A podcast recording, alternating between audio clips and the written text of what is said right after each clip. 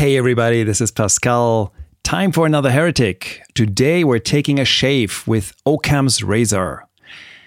Earlier this week, we talked about first principles thinking. It's actually the last episode on this podcast. If you haven't heard it, go check it out. Which is, in my eyes, one of the most powerful tools in your strategic arsenal. And it has a powerful twin brother. One which emerges when you apply another one of our tools in that toolbox, namely inverting. And we actually wrote about this under the topic invert, always invert. Now, where first principles thinking argues up from the first basis from which a thing is known, its twin brother applies the opposite lens. Known as Occam's razor, it states that the simplest explanation is preferable to one that is more complex.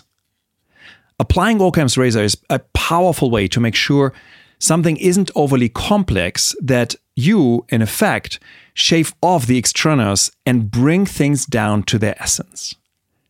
I regularly see entrepreneurs and their companies solve a particular problem by throwing the most elaborate technical solution onto it.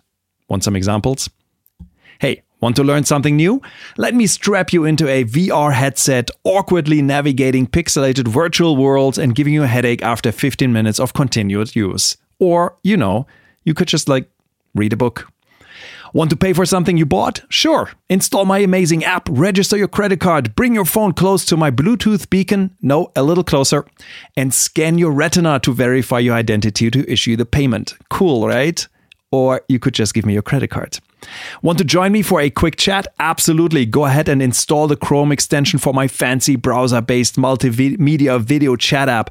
Navigate through no less than five permission dialogues, install the DRM extension, restart your computer, and then realize that the DRM extension is incompatible with the latest version of your operating system. Or, of course, you know, you could just call me on my mobile.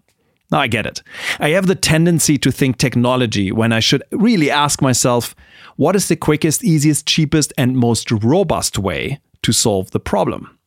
Now, next time you find your reflexes take aim for a super cool, super hip, super new technology solution, take a shave with Occam's razor and do ask yourself, what is the simplest way to solve this problem?